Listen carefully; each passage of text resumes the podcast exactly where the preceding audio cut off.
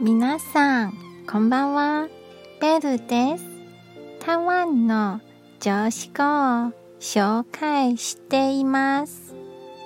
今日の言葉はこちらです。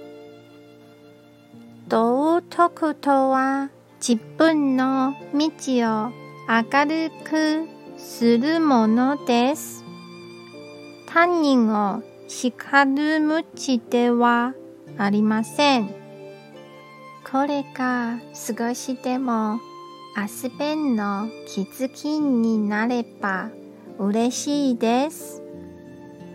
今日も一日お疲れ様でした。ゆっくりお休みくださいね。じゃあ、またね。